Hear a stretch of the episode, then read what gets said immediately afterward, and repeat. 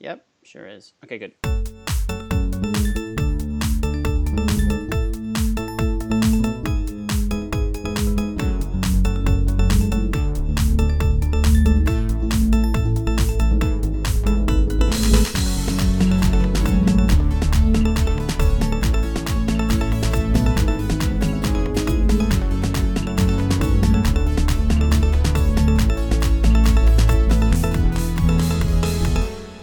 Everybody. Welcome back to Elevating the Genre. We are your co hosts, uh, Christopher Morrison, and Dominic, hi. hey, and we're uh, here to talk about all It's of- not my my Oh. last name's not hi. My name's Dominic. It's just to, just to clarify, I'm not. I, I would like to read. you could be, you, I could be named Dominic. Hi. I was I- saying Dominic, comma hi. Yes, I, we could rebrand you as Dominic High, We're- and you might have an interesting new, uh, new crowd there. I I'm- might I'm- be a different kind of high later, but Okay, anyway, well, sorry. Moving on. We- Moving we can on, get past we- this. Dominic wrecked the intro for fuck's sake on episode We can three get- here, um, but that's all right. Fine, we're your co-hosts. We're here to talk about all things that make smart geeky stuff actually smart. Um, and today we're going to talk about uh, something super dear to my heart for sure, which is uh, the Hitchhiker's Guide to the Galaxy, but also uh, the creator of that, Douglas Adams, in general. Um, uh, but first, we always start with our segment, uh, what we call "What's Elevating Our Genre," where we sort of try to turn you guys on to what Dominic and I happen to be sort of into this week. Um, uh, that's certainly cool or whatever's geeking us out in our wonderful geeky world. Um, so, what's elevating your genre this week, Dom? Well, um, I have some thoughts on Luke Cage, but I have this Mm. feeling you were going to talk about Luke Cage.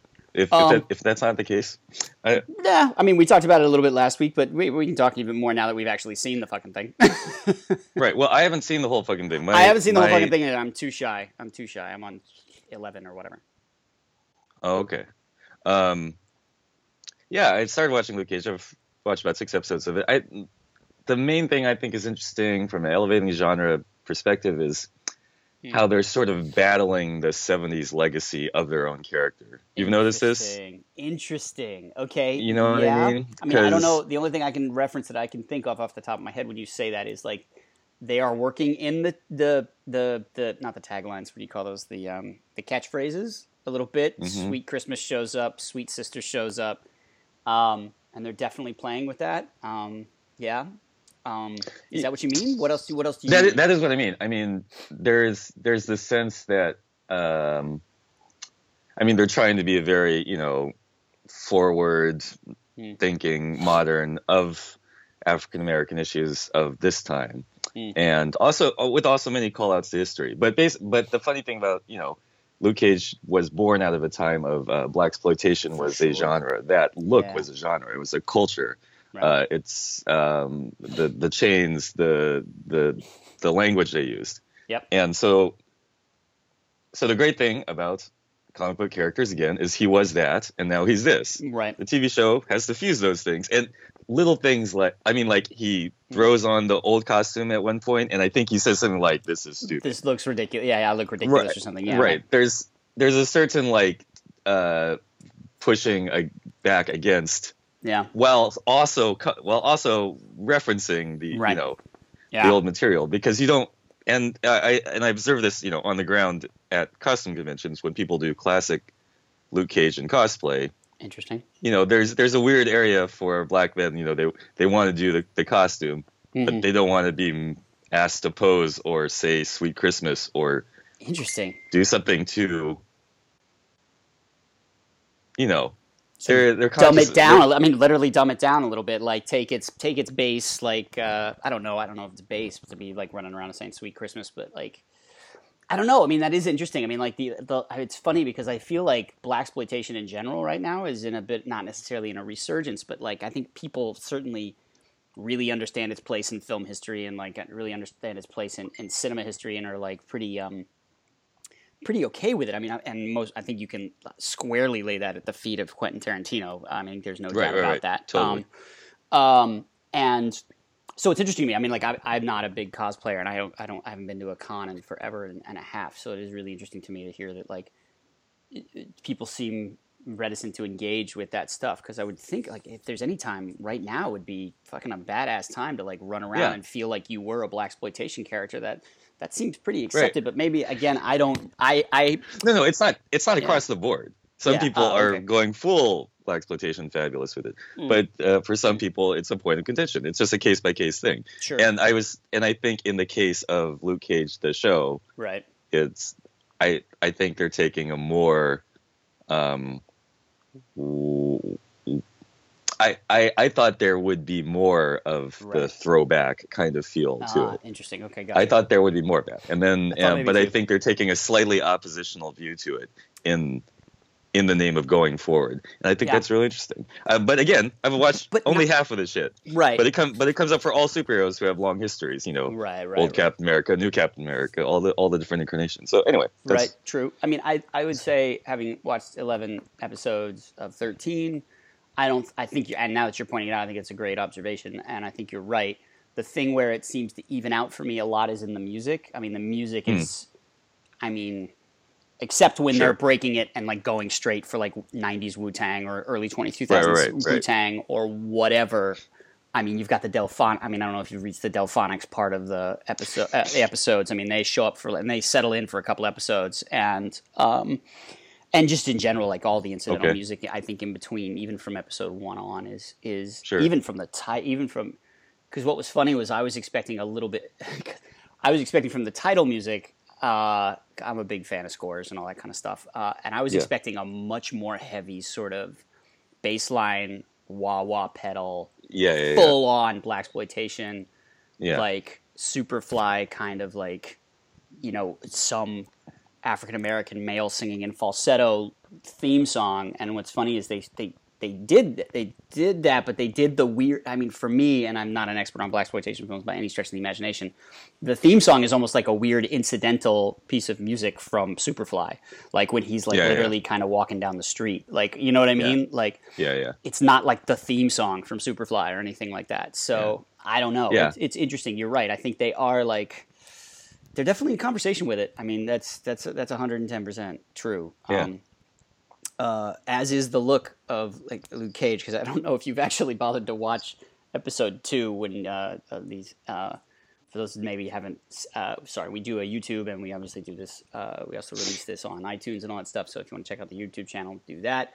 The link will be in the show notes. But uh, Dom flashed some uh, amazing action figures, and then we had a Skype problem, and I had to sort of find some stuff to cover to cover when we were frozen. And so I picked up a bunch of action figure pictures and just sort of covered it. But researching the Luke Cage action figure, it is an interesting his- costume history with him too, Mm. right? Like, I mean, Yeah. the, the costume that I was that I had picked up because I had dropped comics for a while and then picked up the Avengers when Luke Cage, you know, became an Avenger whenever the fuck that was. I don't remember when Brian Michael Bendis was doing stuff.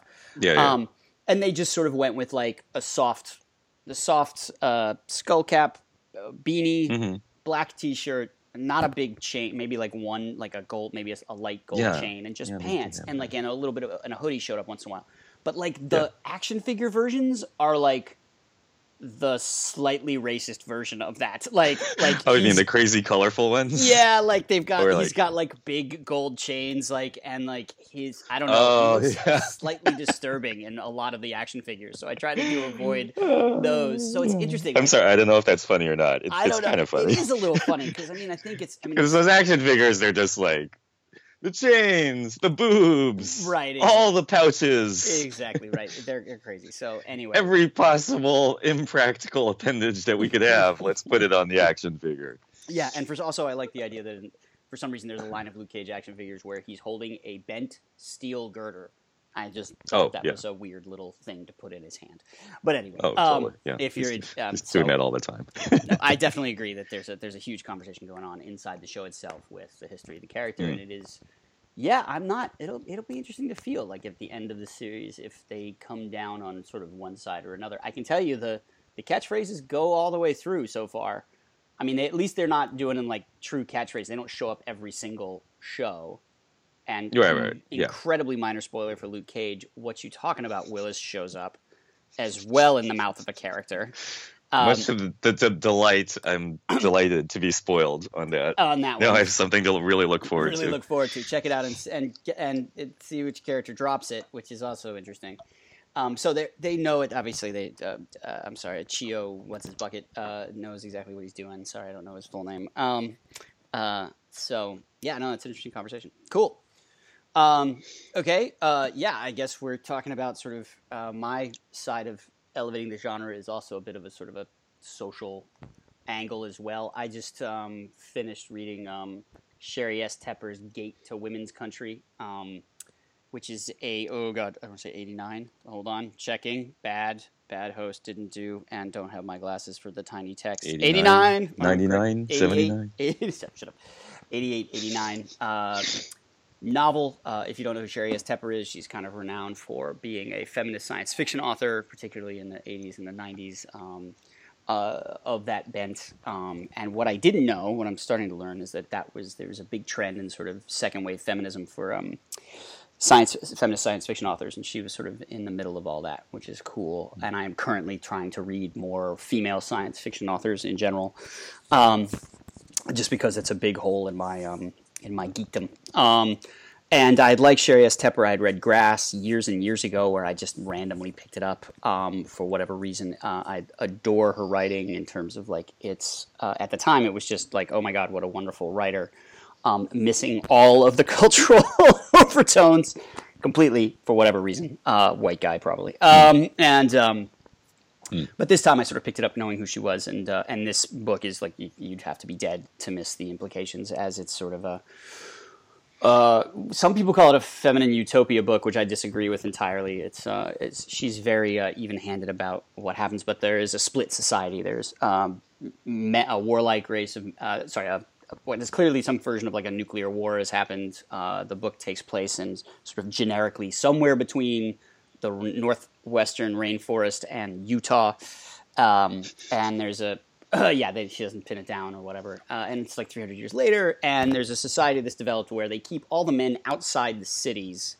Um, which in this weird sort of standing army thing, and all the women live inside the city, called Women's Country, and the women give all the male children to the to the army regardless at age five, and then by age fifteen, each male child gets a choice whether they want to return to Women's Country or not, um, uh, and give Oh. up arms, basically. Um, and uh, while that sort of on its surface seems really, really kind of overly simplistic, the way she pin- spins the yarn is deeply uh, concerned with uh, just relationships and what it means to be a man, what it means to be a woman, gender roles in society as a whole. And because it takes place sort of in post apocalyptic whatever lands, and the women have held on to the technology, and the men have they only allow the men up to like Bronze Age tech.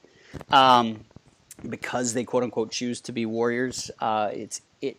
She's very even handed on like nobody's kind of right, and then there's a big twist at the end that I won't spoil for people, but uh, the women have a rather large secret that they're they're holding back um, about why the society is structured exactly the way it's structured. Um, anyway, badass. Really, Wait, can I ask a clarification question? Please, based on how you explain it. yeah. What are the what are they arming against the Other dudes in the towns. circle around? That's it. Huh? So other towns, um, so other, Other towns. cities, they've they've agreed on to have this societies where there are walled towns all over, the sort of like I said, sort of spread between um, the Bay Bay Area up to Seattle and over to over to Utah.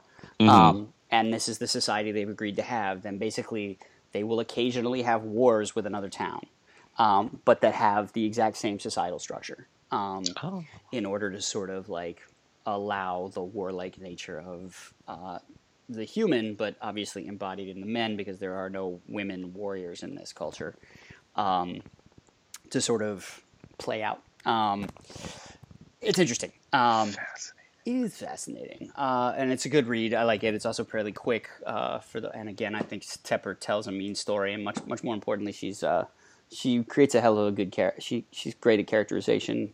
It also buzzed my buttons because um, there's a she does her own weird retelling of um, the Trojan women in the middle of the book um, as a, as a sort of a, a, a structural bracket that runs through the book because the book is actually is actually technically told in flashback.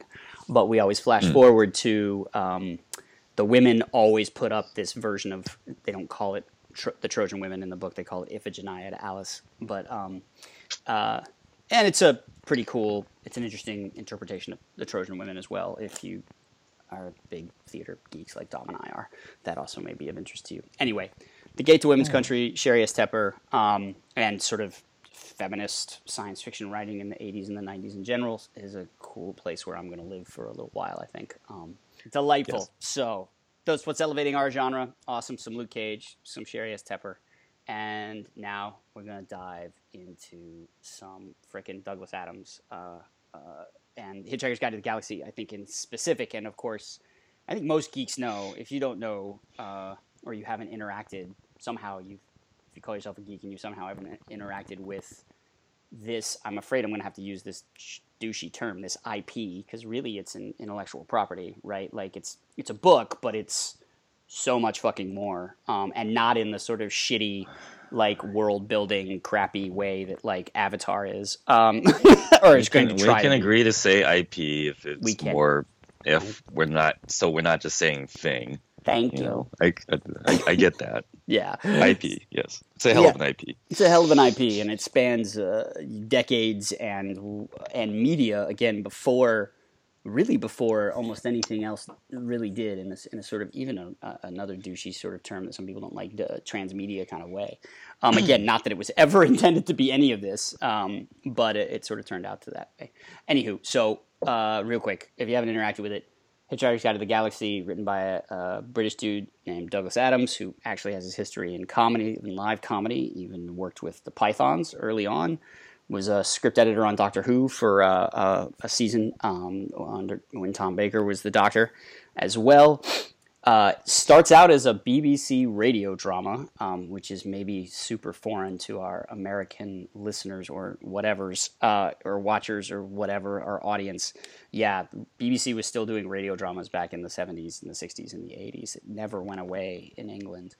And then became a book, and that's where it became a, a breakout sort of bestseller, although the radio drama did incredibly well for the BBC as well. Um, anywho, and then movies and all this other shit, tie stuff.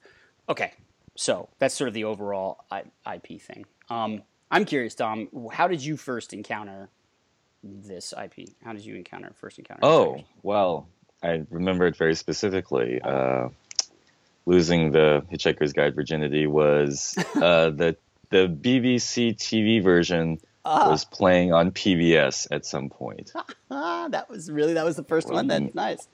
That's Yeah, it was. I think it was at some point. It, like PBS used to show. I'm not. I'm not even sure it's PBS. It was one of these channels that used to show a lot of Monty Python reruns. probably PBS has to be right. Okay. I mean, All right. So they and so they occasionally threw these other British comedy shows that you'd also never heard of, but you're in it for the Monty Python. You're like, so I watched the Monty Python, um, and then this other show came on, and it's like, what the shit is this? It starts. It's like a science fiction show, but it sort of looks like Monty Python. I mean, this is you know, I'm young. I'm not yeah, sure. processing everything. And then I realized it was just going to be the greatest show ever. So I had to backtrack from that show and figure out, oh my God, it's a book too? Oh my God, that's awesome. I like books too. Nice. I can get more the book version of this. Um, and yeah, so I went from BBC t- original TV show to books Mm. to learning the whole deep dive in the whole thing with radio Mm. and learning about the histories and reading all the books and then following, you know, how it, how it all became an empire. Right. um, I, I'm an asshole. I should. I asked that question. I'm not sure. I know exactly what I interacted with first, but I'm trying to remember how the hell it even got into my orbit. I think. God, I must have been in. I still in grade school or junior high when the book landed in my lap, and by that time I was a Hmm. full-on geek because I was fucking D Hmm. D and D by the time I was eight, and when we moved to the East Coast because I was born in Tennessee, we'd found like a gaming group and everything else, so we were gaming and like all of those people. So it was must have been talked about a lot. So I must have just picked it up because somebody had talked about it or whatever. But I do distinctly remember finishing the the at the time what was the final book of the f- trilogy, the fourth book, uh, mostly harmless. No, it wasn't mostly harmless. That's right, mostly harmless. Had So long and thanks for all the fish is So long and thanks to the, for Most all the harmless is fifth. Fifth. Thank you. I fifth. believe. Yeah, no, you're absolutely right. So long and thanks for all the fifth. And getting up and walking, I had a wall, I had a Garfield wall calendar in my room. Uh, thank you very much. 12 month wall calendar and writing down the date that, and I wrote on the calendar the day I finished the best, the best book series of my life or something. I, Really? Yeah, Aw, totally. I That's wonder if I, freaking I wonder if I still have that somewhere. Um, Wow. and I just remember weeping. Spoilers for fucking the end of whatever. Um, Martin, uh, uh, Marvin, excuse me, Martin, Jesus, Marvin. Marvin. Marvin's last moment in and so long and thanks for all the fish is just heartbreaking and wonderful. Um, Yeah, a message, a message really from God, a message from God apologizing to the android. Uh, Come on, the message from the universe, not God, a message from the universe apologizing to this android who has literally lived, uh, what is it, three times the amount of the universe itself uh, Mhm. by the end, um, which is just awesome. Oh, we got tangled problems. Um, Wonderful moment. yeah, wonderful moment, and just like just being devastated and funny.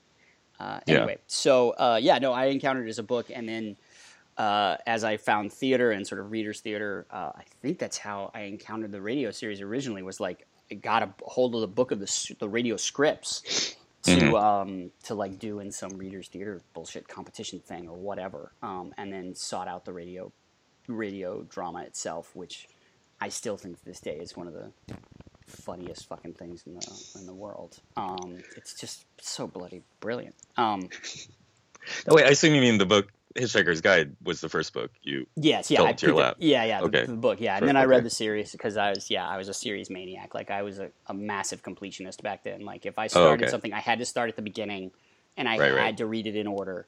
Like I Right. would, if I would. If I found, and this was back in the day with no Amazon or whatever, if I had found, and I didn't, have, you know, I was a kid, so I didn't have a lot of money. So if I found like the fourth book in a, in a series that I was like, oh, this looks good, I'd buy the fourth book, but I would never, I wouldn't touch it for years until I bought book one, two, and three, Right, right. or whatever. Cool. So yeah, Cool. no. Once I got Hitchhikers, I had to go through it in order, um, for sure. Completionism. Just, completionist, sign of a good geek. It's a, or a good. It's a Uh, certain type early, of early skilled trait. Yeah, early. early uh, skilled. I've since become less less of that kind of geek. Okay. Um, Yeah. Just because uh, I think I had to once you discover comic books and especially comic books and oh yeah, yeah. At that some, yeah. because man, at like some point you're just can't- like you're you like, can't. oh, this is a this is a medium that never has a third act, so it's just never gonna Right, end. right.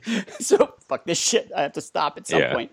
Um, and then they're turning it against you by making you, oh well, you wanted to buy these sixty-seven issues, so we'll just make them anyway. and that's yeah, it's actually that's true. Slight, slight divergence. Slight divergence, but again, I will reference people back to our episode one where we talk a little bit about Right. this. Yes, where my that was definitely my issue with Marvel Comics, and that's why that's one of the reasons I right, definitely right, right. right. this is that's what broke me was like Marvel overusing Wolverine and trying to make me buy every comic book that he was in. Um, because Yeah. I was down were- for doing that, uh, and Right. then it just became impossible. So fuck it. right. Anyway, back to Hitchhiker's Guide to the Galaxy and Douglas Adams. So um, Um, I was going to mention, I think a lot of people came to it out. Of, you said gaming. A lot of people came out of the old text-based video game, the fucking What do you remember? Infocom game, Infocom, baby. right? Yeah, I think a lot of people came to it that way.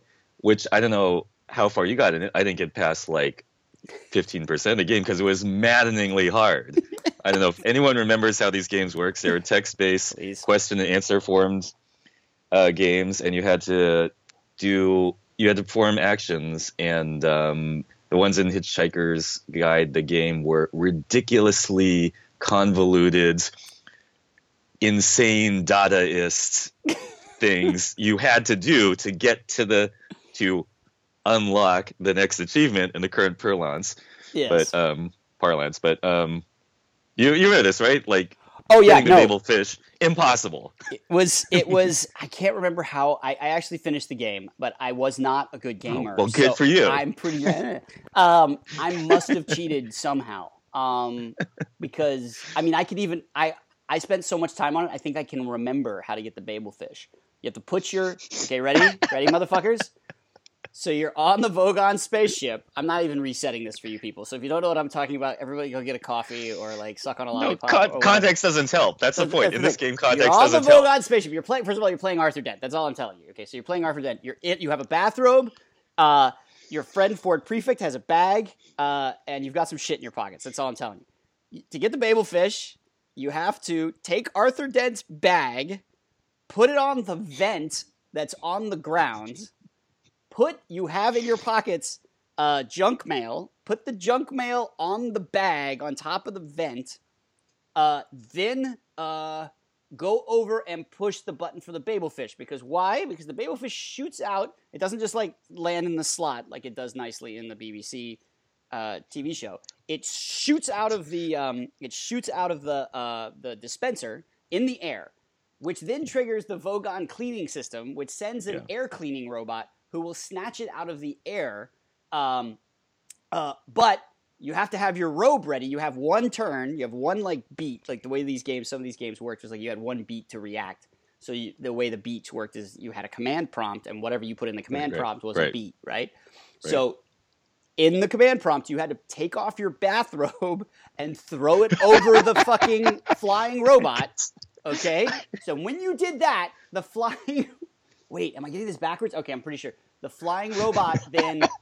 This is epic. The, yeah, no, exactly. The flying robot somehow fly falls into the bag, sending all the junk mail up into the air, right? And dislodging the bag. The vent then releases a jet of air, sending all of the the uh, junk mail up into the air, where the other cleaning robot goes out and grabs all the junk mail out of the air and accidentally knocks it into your ear while trying to clean up all the junk mail and hits the babelfish, I think, into your ear. Something like that. Something like that. ridiculousness. It was fucking ridiculous. I, ha- I must Right. have cheated somehow, or somebody must have told me, or something.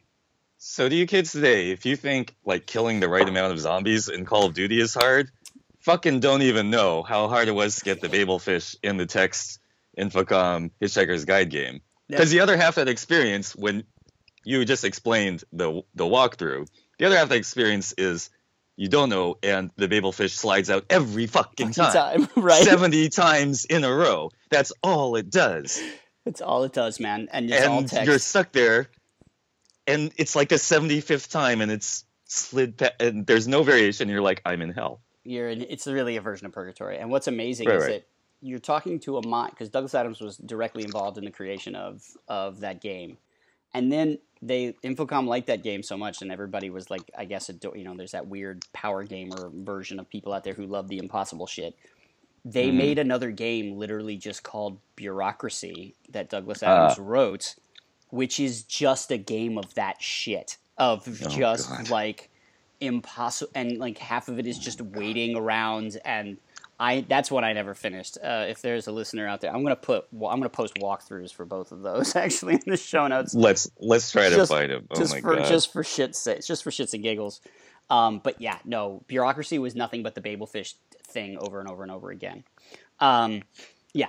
Anyway, so yes, uh, that is true. I think a That lot of people great. came to uh, Infocom, and again, for maybe the people who are, just need a little context about Infocom, find an old geek and say the word Zork to them, and Mm. then you'll probably be in the right place. Um, yeah, the game is a bit legendary that way, uh, for sure. Um, so, uh, one of the things that I think is amazing about Douglas Adams as a creator and this IP in general is the other cool thing about this is that the radio programs, depending on what year you buy the book, what edition you get the books, the radio scripts, the TV, uh, what we're, what Dom had mentioned already, which is a BBC miniseries, uh, what eventually becomes a movie as well. Um, they're all slightly different, and it's not because of adaptation, right? Which of course one would expect. Uh, oh, and the game as well, of course. It's not just that; it's that Douglas Adams was completely restless about finishing this fucking thing. Like he was constantly revising it in not a George Lucas shitty kind of way. um, uh, he has constantly said he's constantly been quoted as being like, "Yeah, no, I just, I he just had so many different iterations of different bits and different ideas and different whatevers." And uh, actually, the radio program was was. Uh, made in conjunction with another gentleman. Uh, at least the last couple of episodes were made in conjunction with another gentleman, anyway. And uh, I think Douglas Adams pretty much spuriously sort of jettisons all of his all of that dude's material from the book, anyway, as sort of a step number one. But even if you get like uh, Douglas Adams is famous at having a forward in one of his in one of the American editions of Hitchhikers that you know, the American edition of Hitchhikers is different, has different material than the English version of Hitchhikers. Um, so, and as it goes along, he just sort of relentlessly is able to like I don't know if he's killing his darlings or he's getting rid of shit he doesn't like, but uh, like I said, unlike George Lucas, who seemed incapable. Well, again, sorry, personal opinion here. Sidebar: who seemed incapable of actually understanding what made his own material cool um, or groovy. Uh, at least to the older generation Yeah. that had interacted Yeah. with it. Douglas Adams never lost sight of what made Hitchhikers great, which was sort of the frumpy shabbiness of Arthur Dent, how much of a sad sack that motherfucker is, and the wonderful bl- and the wonderful blend of comedy uh, that comes from sort of the frustration and and the ridiculousness of the situation. Um, I, don't, know. I guess. D- does that make any sense? Uh, yeah, no, absolutely. And um, I'm going to say real quick, um, I I don't stand with anything past the BBC miniseries, uh, to my knowledge. I mean, I stand with the entire novel series. They made that movie. Uh, with uh, don't count. I don't count that. You don't count the movie. I, I'm I, I'm I happy. do not count the movie. I'm happy the movie exists. I- we'll we'll leave that for issue. Then we'll, we'll we'll put the movie in there under issues, and we'll get to that at the we'll get to that there. Yeah. Okay.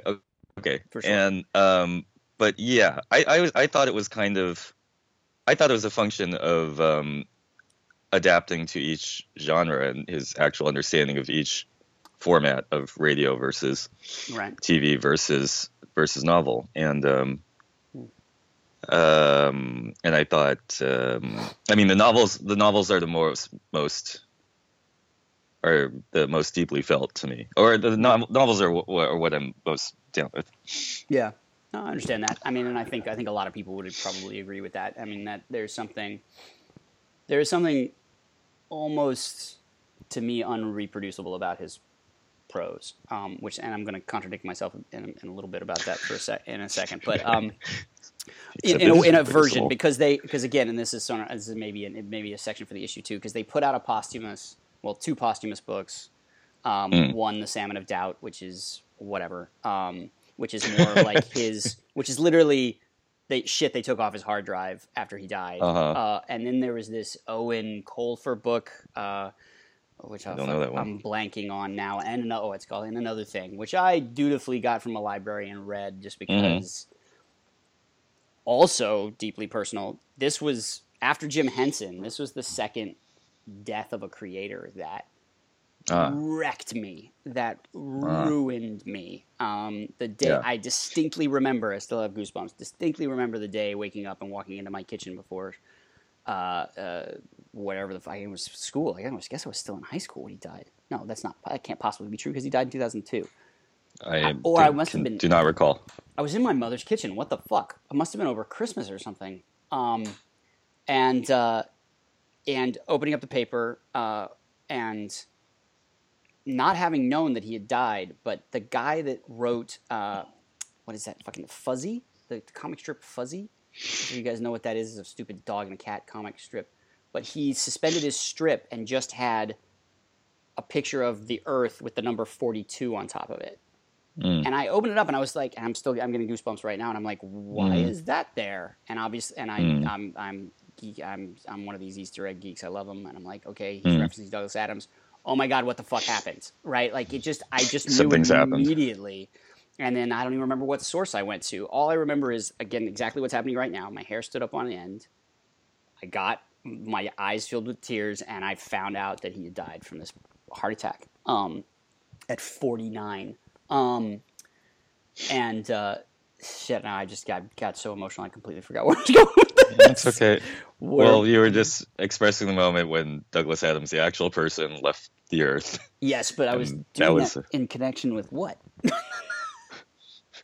Fuzzy, the comic No, before that, cats no. and dogs. Cats and Dogs, Fuzzy the Comic Series. Wow, I'm the worst. Well, anyway, uh, yeah, it's. Thursday. I'm glad we're having this conversation on Thursday. Ah, I never yeah, could never quite get the hang, of Thursdays. Thursdays.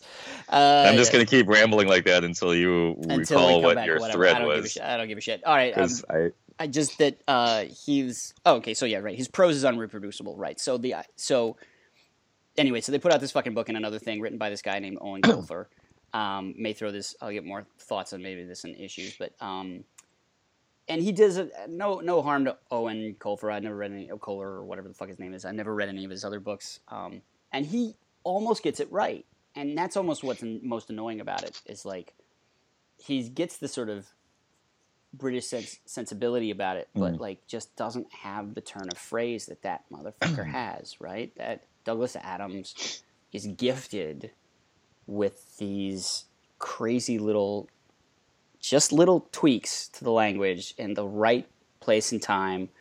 The concept, one that I always will never forget, uh, is always you know, the monkeys were so pleased with their digital watches, right? Like th- that just as a thing is like just sums him up perfectly. Like it's just brilliant, right? Or that the the it wasn't the little pe- green pieces of paper that were overall generally unhappy, Right, right. right? Like Right. it's fucking like Right. what uh, you know, and so that comes through. I think very clear in the books because you just get prose of him. You get his brain dumped right Yeah. on the ground, not synthesized through an actor interpretation of dialogue uh, or even a narrator trying to interpret his lines.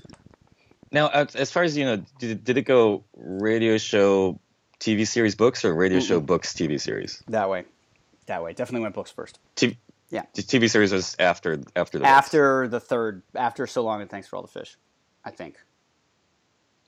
I think if I'm not. or maybe it- maybe it was just after the first two books. I don't know. Let's get that- that dates. make- You want, who's on dates? That would make more dates? sense. I don't I don't have my stuff geared. You don't have your Look, stuff it's geared it, it it's not it's not really that consequential to my point, Right. except to say that Yeah.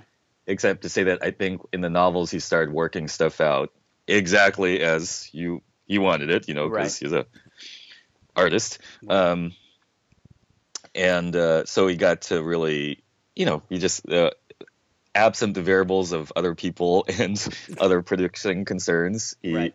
gets he gets to write it exactly the way he wanted, and that's one of the delicious things about novels. That's what's nice about writing novels. Yeah. As far as um, and as far as you know, to the point of the uh, singularity of his prose. That's not really how you use the word singularity, but uh, Singularness. yeah, I think it's it, it it's it's ir- it's irreproducible. But Hmm. um, as a person who's mainly a writer, I gave you something to aspire to. Oh man, yeah. That was that was just nice. When I was introduced to those books at a very early age, it gave me a style to try for Yeah. to, man. to you know to to break down and see how it's doing there because you know like you read some canonical works and you're like yeah Fitzgerald awesome but do you actually want to write like him Right. you know what I mean Yeah, some yeah. people do Yeah. I don't Yep. um, you just like it that that exists but then you're like oh I want to figure out how this guy writes and Mm. by doing that you you better yourself just by Mm. you know trying trying to break down with the masters and you know because it's comedy you know so in comedy has certain like tricks you go he's always pulling out these lists it's you know like the star trek list a Mm. and then you know the alien from septom 4 ah, but, you know, lists are funny and um, the melding of bar culture with alien space culture is always funny Always for funny. some reason Yes. just the idea of No a why. you know super drink Mhm. and I don't. I mean, I don't know what kind of a schedule um, you're on with discussing with Douglas Adams. Obviously, we do that for 17 hours. Yep. But I want to speak to. So apart from uh, the distinctive comedy skills, Right. I, I, I we have to mention his the, the his work as a futurist too, because Absolutely. he invented this thing that we're using right now. Yeah. Look.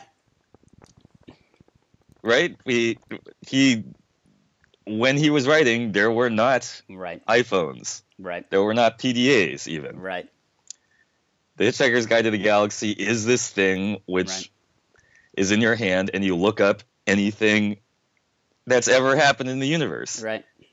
And at the time, that didn't exist. That was a crazy idea. Right. Yeah. And yeah. he just made it up. Yeah, and it's a combination of an ebook. Uh, it's a combination of a Kindle and a fucking and a PDA. Yeah, and what's crazy is he's an early adapt. On top of it all, he's an early adapter of PDAs. I remember Oh, totally. um, either I don't I wasn't a big internet head when it first happened, but somehow he I got to an article that I don't remember reading on a surf on an actual paper article. I read it one of it might be one of the first things I ever read quote unquote online um, about him trying out an actual, basically what would have been a, a what were those early PDAs calls? They weren't Blackberries. What the fuck were those? I don't know. I don't remember what the company was, but I remember him talking about, oh, I can sit in the bath and type. right? That's Right, his, right. like Right. with my and he had to say I had he had to he had to figure out he couldn't use his digits. He had to figure out to hold it and use his thumbs. And the first time I ever got my hands on a BlackBerry, that's Wow. the first fucking thing I thought about was like, Right. nope, Douglas Adams says I should use my thumbs. Right? Right. right. So he's like, so he's not just a comedy writer. Some people unfairly dismiss him as, oh, that's just the jokey science fiction series. Oh, But no yeah, way. in some ways, it's the most accurate futurist series we've got because it predicted much more than I don't know, fucking Ringworld, yeah, something something we'd have in the future yeah. that we actually have, and how it would change culture forever, and now we've actually got it. right. You know, that's pretty good futurism right there, right? Yeah, absolutely. Pretty because- good. Yeah, and he's not. Yeah, and that's the thing is because he was a futurist. He was always on the Yeah. cutting edge. He was on the cutting edge of computer technology. You know, like or like or dismiss Apple for whatever it is or was. He was a super early adapter for that. He was Oh yeah, I loved his He- Apple. he, he was on CompuServe early in the day. You know, Right. he was he was one of the first ones to try to crowdsource some. Uh, he tried to crowdsource the Hitchhiker's Guide to the Galaxy. I think it was called H two G two. On. Oh com- God, it wasn't on right. CompuServe. It was like a listserv or whatever that he Right. put out. Um, and this was you know, and this was this was in the '90s. This wasn't in like fucking whatever. Like and this is a guy that was a you know this jokey science fiction writer was asked to speak at keynote com- keynote speeches at, at, techno- at technology conferences. And that's the other thing you can't also dismiss about him is that he has an activist side particularly involving conservation and particularly conservation of animals and in general environmentalism as well. Um, he's got a couple of other books that maybe most people don't know about that i will freely admit i actually haven't read sort of the meaning of liff and last chance to see. Um, Right. Excuse me, and Last Chance to See Two, I believe, uh, which sort of details his journey traveling around the world, getting a chance Right. to interact and literally see uh, these incredibly endangered species, like Uh. species that are in like the, the double digits left on the planet, um, and not big ones either. Um, eh, But that thread is all through the original Hitchhiker's books. Always, like, he's always the animals, the whale, the fish. fish, Just the metaphor of humans, you know, Right. again, that can be eliminated by like ants by, right? you know, and it just and just the idea that sentience sucks, right? Like that, Yeah. like it's just yeah, yeah, they're not nihilistic books in any way, shape, or form. He just is perfectly willing to admit how the ridiculous, you know, in a, like you said, in sort of a Dadaist way, it's just there's no escaping the ridiculousness of consciousness. There's no escaping the ridiculousness of like getting a bunch of sentient people together and how fucking hard it is to just get along. Like, no, we've got to create. Mhm. 18 forms that have to be signed in triplicate, lost, buried in peat moss, and you know, and Right. rediscovered. Um, and and you know, right. and that's one thing that he always was. And I think, like, I think, I think any good comic is angry. I'm drawn to angry comics in general. Bill Hicks, George Carlin, and I think like any good comic, comic, I think he's pissed off at the human condition a little bit, um, um, which is great because it's. For when someone's that pissed off and can then pu- really put their finger on it in such an interesting way um, that he does, and he is obsessed with sort of the bureaucratic systems of sent, uh, of sentient Right, right. beings, right? Um, Right. And that's where an enormous amount of his comedy comes from. Um, Right. uh, but we, you know, we process the difficult things in life with uh, humor, and that's kind of like Yeah. a very basic way to do it. And he did the shit out of that. and he did the shit out of it, yeah. Um, Uh. and in, a, in an interesting and original setting, right? The science, the Yeah. idea that that is going to be played out, because a lot of people think of science fiction as like, you know, you've either got sort of space opera, which is completely devoid of all that stuff, where it's just like you know right and wrong, fable-ish stuff. People get in, and there's lasers and and there's exciting and there's action, or there's sort of evil, hor- horrible dystopia where society is just all wrong, and you've got this little kind of tiny version of utopias, but we can talk about that some other time.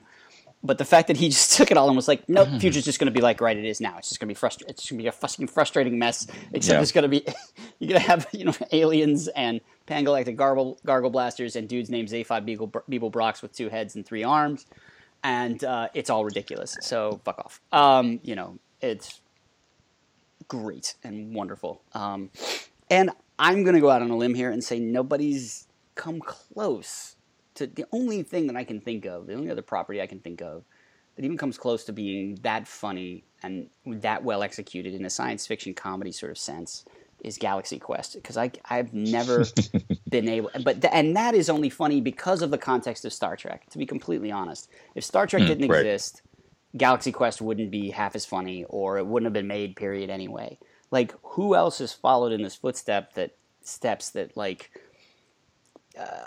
I remember trying to read like uh, there's a guy named um, uh, if you remember the Myth Adventures series by Robert Asprin, he had some Yeah. science fiction comedy stuff. There was a, a book called Phule's Company, I think, and it just fell so flat in comparison to Yeah. Um, comparison to Hitchhikers, um, which is probably an unfair comparison. And maybe if I hadn't read it, maybe it would have been better. oh my god, I just pulled out Phule's Company by Robert Asprin. Now I'm gonna have to link that shit because none of you know what that is. Um, uh, I'm sure I know. I just stop yelling at your computer screens and your phones. I know you know what it is. You're all good geeks. Um, I apologize. Um, but uh, like I can't. Can you think of anybody else that plays in sort of the science fiction comedy realm? No, it's definitely a, a hole that's uh, I can't think of how to fill it. Um, it's a delightful science fiction comedy that also has social issues, political Right. commentary, futurists. It's not coming to the top of my brain. I don't think. I don't know. Yeah, people, if you know, please go ahead and list in the comments because I can't even think. Even in comics, I can't come up with anything. I mean, there's Grant Morrison has a little thing called Yeah. the filth, but that's Grant Morrison is much more interested in being filthy in that on some level. But it's very funny. Um, it's intentionally funny, but again, it's so bleak. Um, uh, and that's a comic series uh, that you can probably find. You can find in graphic novel form now. I'm just trying to think of anything else. I really Well, can't. it's just be- at at some point they buckled down and um, hated genre crossing, right. right? In our lifetime. Yes. So things things like Hitchhikers were always going to be on the hit list, uh, even though they were the best. So I, I'm sure I'm sure I've had I I'm, I've laughed more at a Louis K, C.K. special. Oh, sure. I've enjoyed the science fiction more right. in um, well I don't know something. And I've enjoyed the science fiction as much in other properties. Sure. Never never at the same time in the same city. Right. Right. I'm pretty sure never. yeah. No. Same here. Because people hate genre crossing. God damn it. Right, a little bit. bad. Yeah. I mean, I'm, I'm thinking about some anime, maybe something like a Dirty Pair or some bullshit, but even that is so crude. Um, or at least the, the way it got translated into English. I don't know. Um, Well, Uh, yeah. some anime, like maybe Yeah. in the area of Evangelion or the adaptation of Cutie Honey. I don't know if any people like this.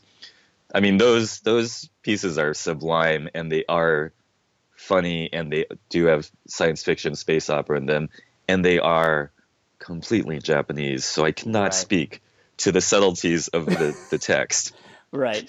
So Right. I'm not even going to try to say What like was that whether second one? I know I've heard of. Evangelion. I don't know the other one. What did you say? Oh, Evangelion. Um, Evangelion. Okay, what was so the second? What's the second? What was the other one though? You said two it's things. the the live the live action adaptation of Cutie Honey. Cutie is- Honey. okay. Cutie Honey is, uh, you know, not as uh, popular uh, series here in the states, but you know, it's well known in Japan. Okay. And uh, the director of the Evangelion series directed the live action adaptation of Cutie Honey, Okay. which made it just like a lot. Speaking of elevated genre, um, it made it a lot more than it needed to be. Basically, Cutie Honey is a really cute android, sort of skippy outfits, right. hot girl type, and she has some powers. Okay. And people remember her affectionately. You know, Japanese people. She goes, "Honey Flash," and changes into superhero. Gotcha. Uh, the theme song is good, and the live action the live action adaptation is just way funnier and more interesting than it has any need to be. Oh, okay. Cool. So that's so that's why I thought of that. All right. Um, All right. So there's there's maybe something to steer people towards. Um, Yes. Yeah, because other than that, I, I just can't think of anything that merges it. This there's no, that's not right either. All right, no. Okay. All right. Yep. Moving on from that, I guess. Uh, but um, yeah, because that's and that is just one of the things that makes him that makes him special. Is this that really talk about elevating the genre, the Uh. intersection of the science fiction, the humor, the social aspect of it, the the never afraid to go dark, ever, never, ever afraid to Yeah. go dark. Never afraid to, you know, it's like good good peanuts, right? Good Charles M. Schulz peanuts. Like Schulz was never afraid to like put that put Charlie Brown through the, the fucking ringer Mhm. because that's what makes Mhm. you associate with him because we've all been there. Um, Mhm. And Arthur Dent just relentlessly gets to be a sad sack. He gets to win once in a while, um, but you know, just it's it's not gonna last for very long, and he's gonna just Right. be lost and out of out of, out of his element uh, in in the very next time. Oh, you know what? Okay, lower hitting Red Dwarf kind of does some stuff. It's I've seen Ritz. Yeah. Yeah, it's it's got some I'm not, I haven't watched enough to know, but It, uh, but it- sometimes it's very good. it punches super low on a very low on occasion. It's really ridiculously silly, and that's also getting a new season actually uh, very soon. I think actually. Um, Yeah. But anyway, that was the, I found that very funny. Um, although, yeah, no, it has no no prediction of the future. No, uh, it's just it punches super super low, um, and it Right. doesn't. I mean, it doesn't elevate the genre at all. Outside of the fact that hey, at least they were brave enough to put comedy and science fiction side by side. Um, Right. and throw in dick jokes. I guess. I guess that's semi brave. yeah. Anywho, um, but uh, yeah.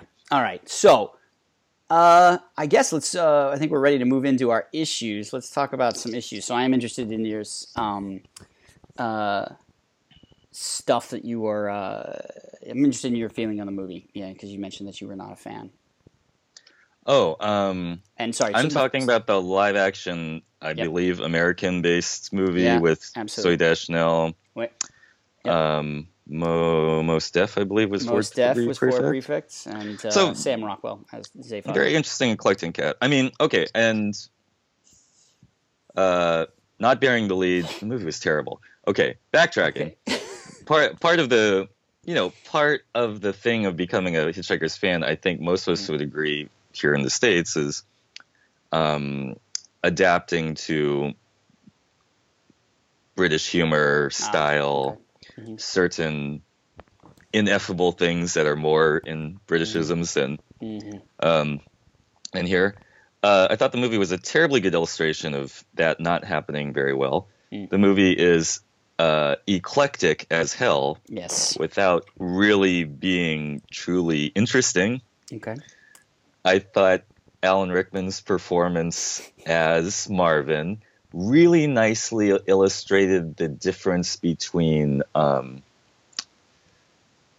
miserable and depressing. if that makes any sense. It's it's a very subtle thing of voice performance, but contrast BBC old Marvin TV series Yeah. with the movie. I, I'm not sure which goes. Listening to Alan Rickman as Marvin is just depressing. Okay. He just, I, I, uh, maybe only depressive people will totally understand what I'm saying. okay. It's just depressing. He just sounds like a guy who wants to kill himself, and you don't want him in the room. The guy who did the old BBC series sounded like just miserable, but he wasn't depressing. He was the guy who just had a miserable outlook on life. Yeah.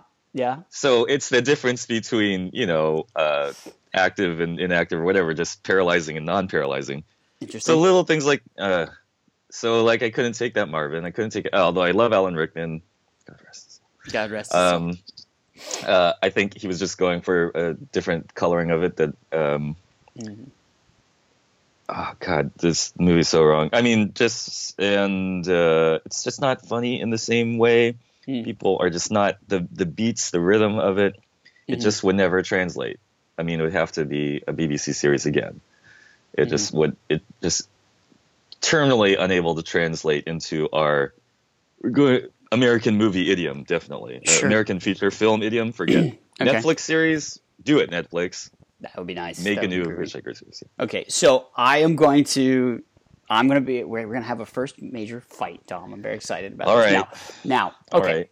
I'm gonna. I'm not. Okay. First of all, I'm not. Uh, again, everybody, stop yelling at your phones. Um, I'm not going to defend the movie. I don't love the movie. I don't love it. I. It's fine. However, when I, I find myself watching it more than I ever thought I would. Um, number one, I think it was because it hit at the right time for me. Um, when I did my research on people making it happen, the fact that his death sort of pushed it over the top and made it happen.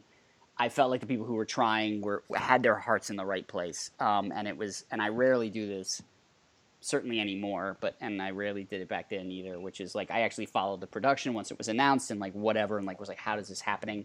Because as any big fan of this IP knows, this this movie's pretty much been in and out of was in and out of development from 1986 or something like that. Yeah, yeah. You know, Yeah. and uh, famously, also, if you read up on Douglas, he's uh, uh, he he had something like 86 different drafts on his computer from that time to when this movie finally got dropped. Um, including apparently a script which I wish I could get my hands on, where the Vogons are the main characters, um, which also which sounds crazy pants, and I don't even know why he took it in that direction at some point. But I really wish I could read that script. Um, uh, which also I think probably accounts for like the eclectic nature of this script because I think it's it was fu- it was put together later by whoever the writers, some Kirkpatrick person, um, and I think it was an eclectic version of a bunch of these different scripts, and that's also why it feels crazy. I think, um, and I agree, it is super disjointed. It almost feels like a it feels much more like a TV show. If it would feel better in episode episodes. Um, I am not a fa- so I'll start off with what I'm not a fan of. I'm not a fan of Zooey Deschanel's performance in this. I'm Zooey Deschanel in general is fine for me. I think she's a fairly awful um, Trillian, um, and I also think that character gets a weird short shrift in the in in this in that version, being sort of like trying to make her the Arthur Dent. What was great about the Arthur Dent Trillian relationship in the books and everything else is that Arthur Dent thinks he's in a trying to create a love triangle, but Trillian never seems to perceive that that way at Mm. all. Yes, yes. Um, Yeah. So the fact that then Trillian, that's what that becomes about, and it becomes this sort of American movie love story Right. thing, just Yeah. changes the tone exactly the way you said. Changes the tone in a pretty horrible way. Uh, that just doesn't work. I happen to be. I have a genetic problem. Sam Rockwell makes me happy. Uh, I don't Okay. know why. Um, um, it's and it feels like it's a gene problem because like I will watch Sam Rockwell in in like a shitty fucking movie like Choke and actually be happy the whole time. I don't know why, but uh, that motherfucker just like does no wrong for me. I don't know why. You're allowed to like the movie if you have a genetic problem. I mean, I mean, what exactly. can I say to right. that? so Sam Rockwell saves it for me. Although again, I hate what they they. Uh, I I really don't know why in this day and age they couldn't actually have a double-headed Sam Rockwell because I was really looking forward to that, and then sort of hiding the the head in his neck was dumb.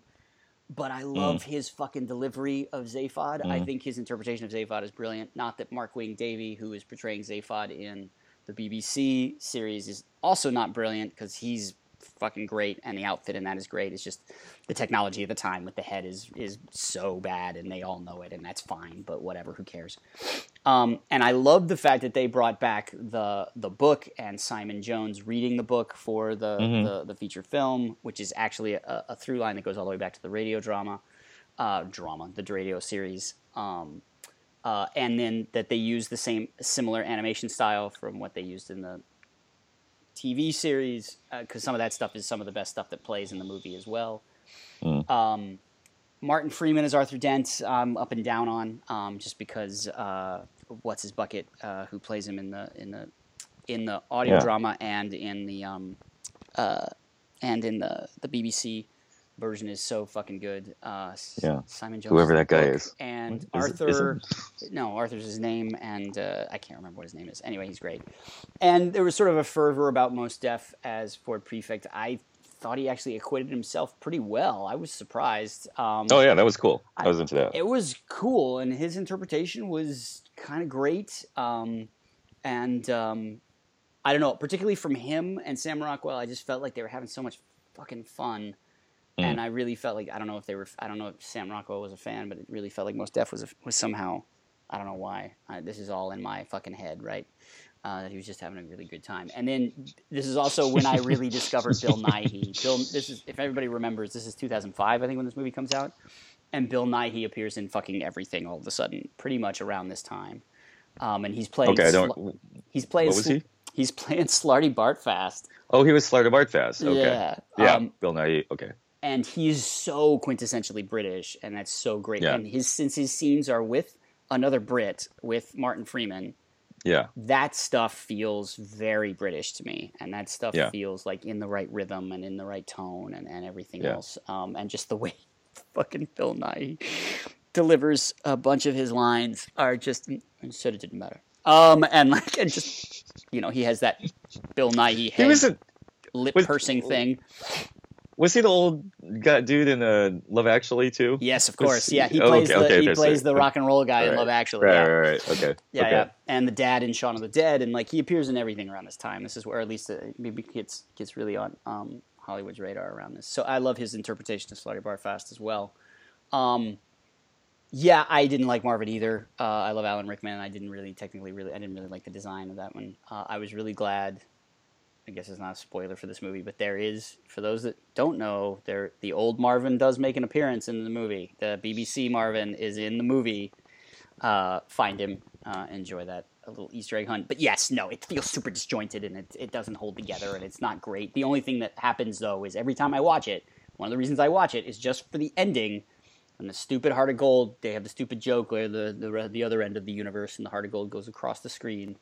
And then the heart of gold turns into a bunch of different things, and they engage the impossibility drive. And then the ending scene, the ending thing it turns into is a big thing of Douglas Adams' face that sort of just sort of Oh, towards see, I, I didn't even remember that. you shit. don't remember I mean, that? yeah, See, I that's that's because nice. I've seen it a bunch of times. Um, Yeah, I've seen it only like one and a half times. I am such a sucker But- for this IP. I'm such a, a sucker for anything that Douglas Adams actually had his fucking hands on. That I'll, Yeah. I'll take it, man. I have the DVD over there. I'll throw Yeah. it in once in a while, um, just to give myself the Aw. fix. No, I have the now. I have the BBC.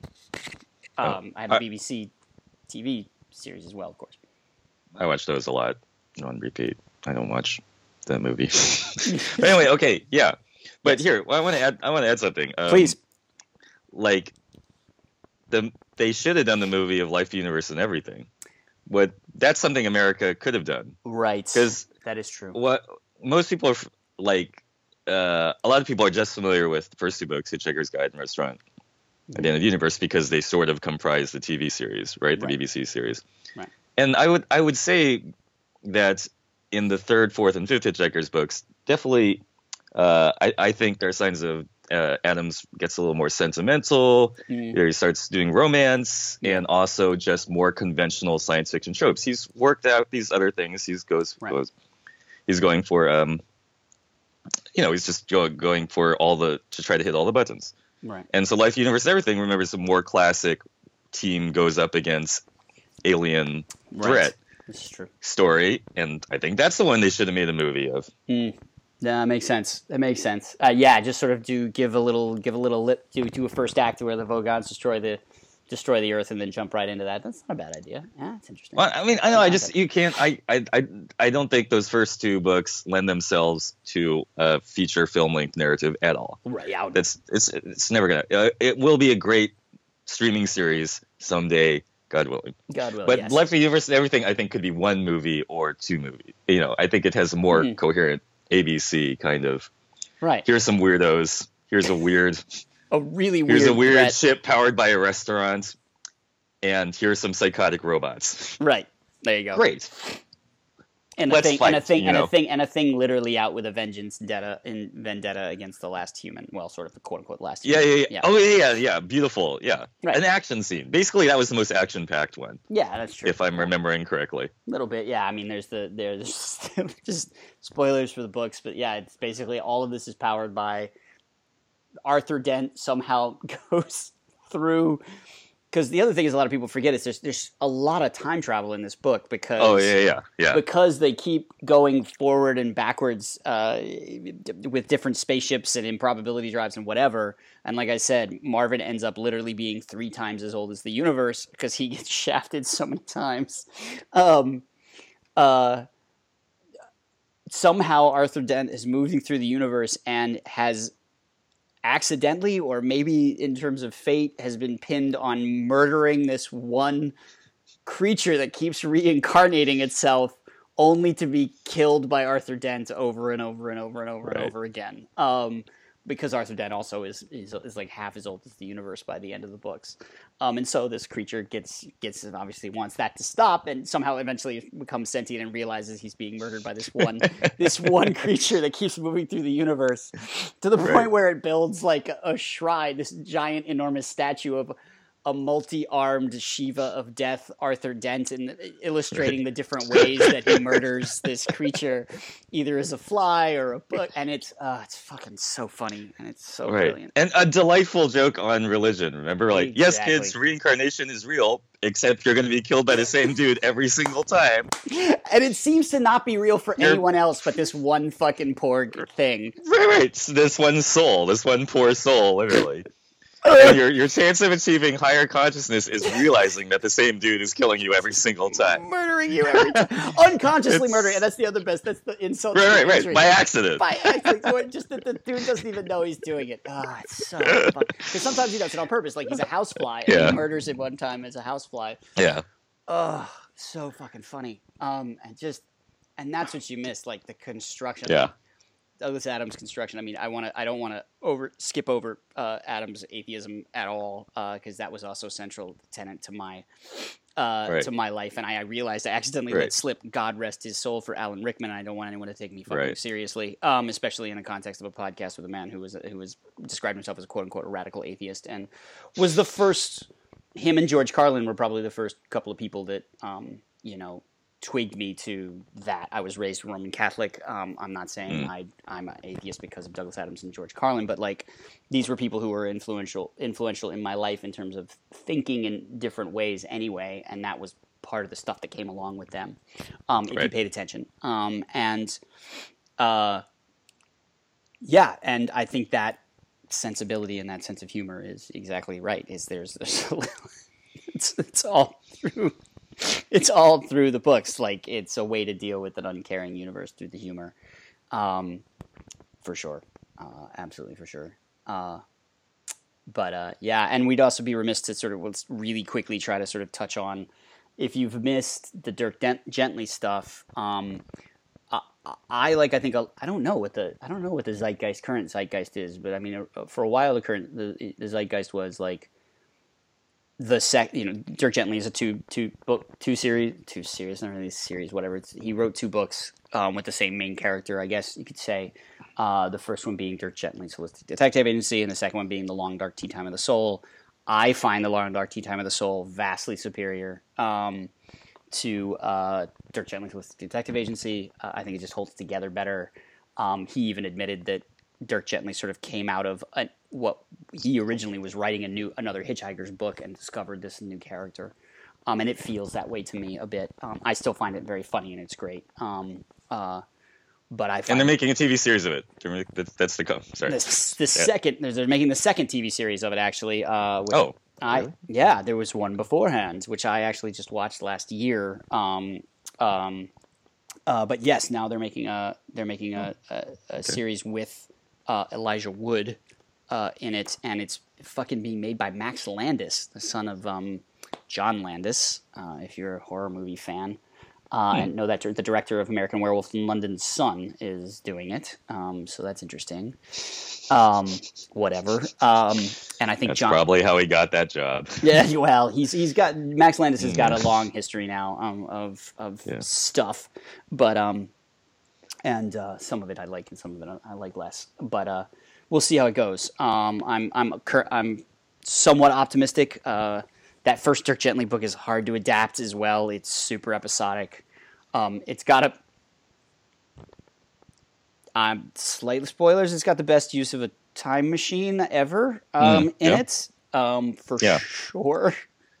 the revelation about how it's used is insane and wonderful. And uh, what's funny is in Yeah. the first BBC version of the Dirk Gently stuff, they sort of just used that as like the first like couple of episodes because it was only like six episodes long, um, and then they made Hmm. up a bunch of shit for the other episodes, and they they just totally didn't use it right. Um, it was it was disappointing. Um, uh, but anyway, uh, so I'm anxious to see. Now, Chris. I know I've read both of them. I Mhm. don't remember what happens in Long Dark Tea Time of the Soul at all. really? Can you Uh, sum? Can you just summarize the major Okay, points so I can? some the major points of that is that Thor shows up on Earth, Thor, right, right, Thor. Okay, okay, okay. and not the happy Marvel Comics version of Thor, Yeah. but the like angry, blundering, constantly having an erection Thor Yeah, from the Okay. Norse myths, who gets mixed up i- with a um, with a, a woman. Yeah, there's an act of yes, this is a thing that happens at Heathrow that they call an act of God, but and Dirk Gently's the only one that's asking the question, which. God? Um, and it, Oh, right. and then Thor shows up, and uh, I think it's very funny. Uh, or at least I remember it being very funny. Obviously, I'm not doing a great job of sort of summarizing everything that goes down. But um, anyway, um, yeah. There's a, well, see, it's got Thor in it. He was writing about Thor too before any of this shit happened. So There you go. that's all you need to know. He's awesome. Um, so that's great.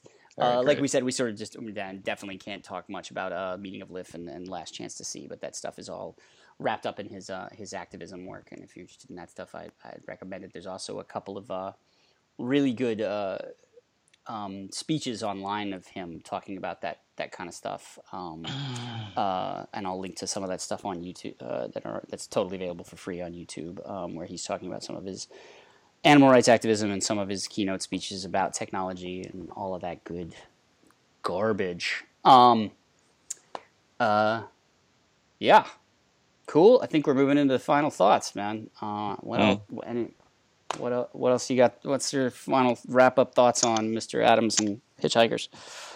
Final thoughts on Mr. Adams. Um, uh, I was gonna point out how you know we're both struggling with our earpieces today, and a little screw you guys to Apple for freaking you still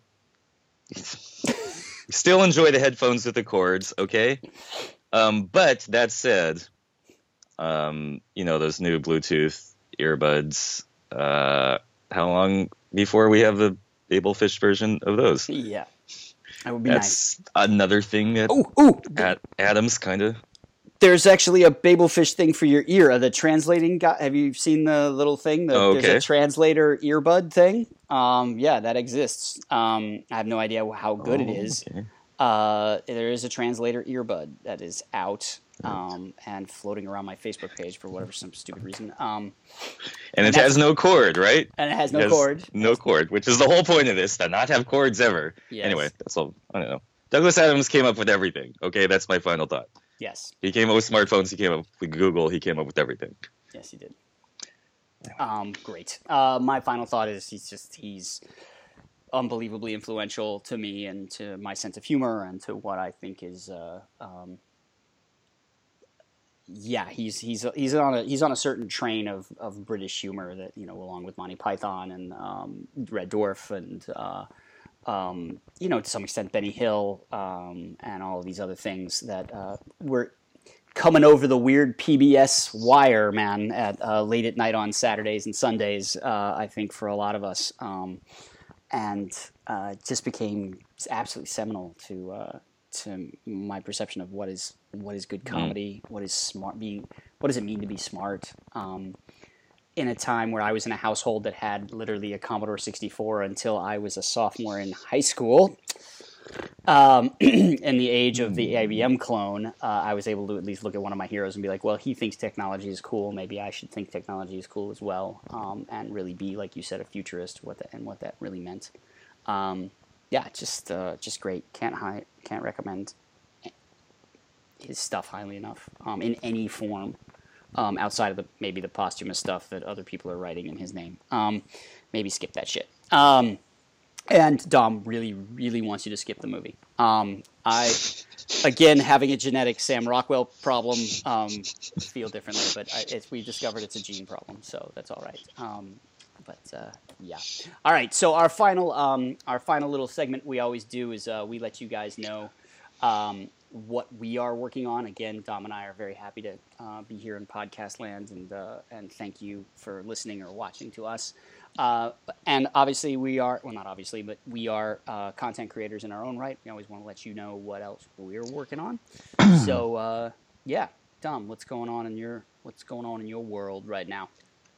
Um, well, things are maintaining. Um, I'm still writing at Yum Yum F, and uh, I doing cosplay karaoke on my uh, YouTube channel. And I just did a video of Spider Gwen and Gwen Stefani singing Spider Gwen and Gwen Stacy slash Gwen Stefani singing "Just a Girl," and I think that one came out pretty good. So try to find "Just a Girl" by Spider Gwen on YouTube somewhere, and uh, I I did that, and I think it's cute. And also, uh, oddly, there's a Gwen Stefani concert this week, and it was Gwen Stefani's birthday, so it's basically a mashed of all those things. But since we're talking about this thing, I'll also take uh, the the time to say I'm I'm uh, also writing a novella, a science fiction comedic romantic novella, which ah cool in its best possible scenario will be just a little bit like a Douglas Adams thing. Nice, dude. Oh, Not that's just... great. Cool. Yeah, definitely keep us up to date on that. Love to. Yeah, hopefully we can get it out to people. Um, that's awesome. Good. Didn't know you were a prose writer. See, we learn things about each other. Very exciting. Um, cool. Uh, yeah, I'm on the dead, literally dead in the middle of the social media push, not just for the podcast, but for uh, the movie that I keep teasing you guys that I'm working on yeah. called Joanne which is awesome. So that's really the main thing I'm learning about and doing this week is this crazy cross-platform social media, Twitter, Facebook, Instagram push to let people know the that the movie's coming, um, or that the movie exists is going to exist. Sorry, we again we shoot in January here in Brussels, um, and it's an elevated genre film, and that's cool. And you can find that. I'll put links to where you can find it. But if you guys, if you guys like us here at Elevating the Genre, hopefully you'd like uh, Joanne the movie over at Facebook and Twitter. Um, and for those that really maybe don't realize the state of art being an artist these days, it really is. If you're not in a studio system or if you're not in some kind of already super successful in whatever you're doing, you have to be a huckster. You have to like Dom and I can't tell you how much we appreciate just clicking the stupid like button, just clicking the, if you leave a review on anything. Um, it's not just that we like it; it means something to our careers. And I know it sounds absolutely fucking absurd to to normal people, and I'm glad most people don't have to worry about this stuff. but it, it it it means something, and it's uh, and it not only does it mean something to us, but uh, we're in a world now where artists are being asked, "How many likes do you have? Does this thing have a thing?" It's a quantifiable thing for the business end of the artistic world. Um, so please do know, just moving through your life, you know, if you have artist friends or you just really appreciate whatever artist, whoever it is, when you hit that like button, you are actually uh, assisting uh, the career of that person. Um, yeah. So absolutely yeah. seconding that very strongly. Yeah. Comment, if, like, subscribe, or subscribe, like, comment, whatever you already do. We we, we will love you. Yeah. It really matters. It helps us.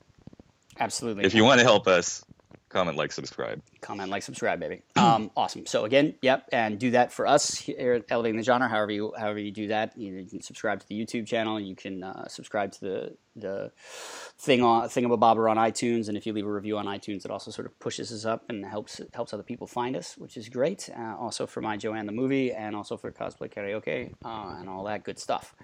So cool. Um, that's it for yeah. us this week. Um, yeah. Dom just I, really quick, I want to oh, say uh, it's great to hear these teasing elements about your movie. It's just Thank great you. to hear a little bit more about it now. yes, now that it's a thing, and we and, can talk um, about it a little bit more. Sounds good stuff, right? Totally. Appreciate it. Um, yeah, great. Uh, Dom and I completely failed. I or I failed again as a host to com- discuss with Dom about what we were going to talk about next week. So I, I don't, we don't know what that's going to be. I'm sorry. Could be any number of things. Any number of things, but it will be cool. It will be geeky. It will be smart. I promise, and we'll try to be smart. We are elevating the genre. I'm Christopher. I'm Dominic. Sweet, and we will see you guys next time. Ciao. Okay, bye. Bye.